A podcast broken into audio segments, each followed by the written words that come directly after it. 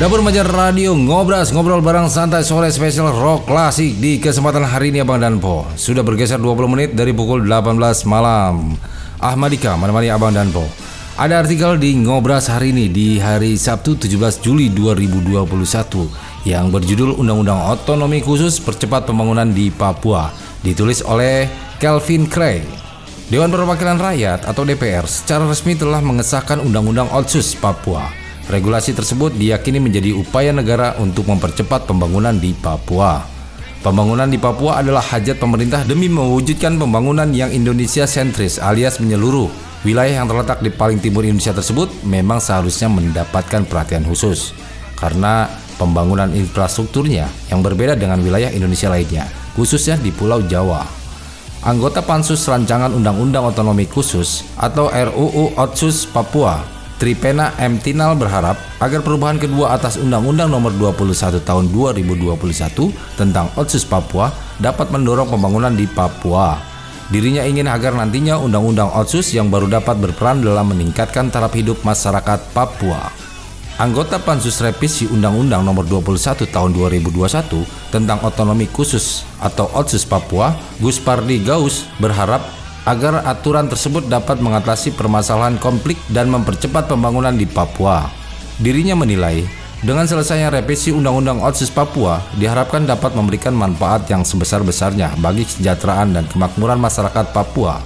Selain itu, dia berharap terwujudnya keadilan, penegakan hak asasi manusia, supremasi hukum, demokrasi dan penerapan tata pemerintahan yang baik di tanah Papua. Menurut Guspardi, Pansus Otsus Papua menetapkan perubahan terhadap sembilan belas pasal, yaitu tiga pasal usulan pemerintah dari enam belas pasal di luar usulan pemerintah.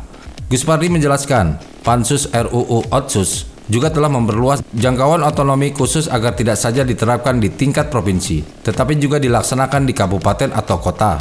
Hal tersebut, menurutnya, sangat penting demi mengakomodir jaminan afirmasi bidang politik bagi orang asli Papua atau O A P, sehingga diharapkan dapat berperan lebih optimal dalam berbagai bidang kehidupan di tanah Papua. Pada awal tahun dua ribu dua puluh satu, sebagian jalan trans Papua sudah mulai selesai mampu menghubungkan antara wilayah. Salah satunya adalah jalan yang menghubungkan antara Wamena, Jayapura. Sebelumnya, untuk dapat pergi menuju kedua wilayah ini, moda transportasi yang digunakan adalah pesawat dengan biaya yang cukup besar. Kini dengan adanya jalan trans Papua yang telah menghubungkan kedua wilayah tersebut, transportasi dapat menjadi semakin mudah diakses. Pembangunan jalan trans Papua merupakan kebijakan Presiden Jokowi untuk meningkatkan kesejahteraan masyarakat asli Papua, lalu mengejar ketertinggalan dengan membuka akses dari suatu daerah ke daerah lain.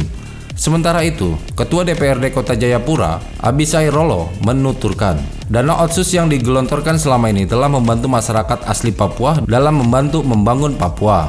Apalagi dari sisi anggaran terus mengalami kenaikan.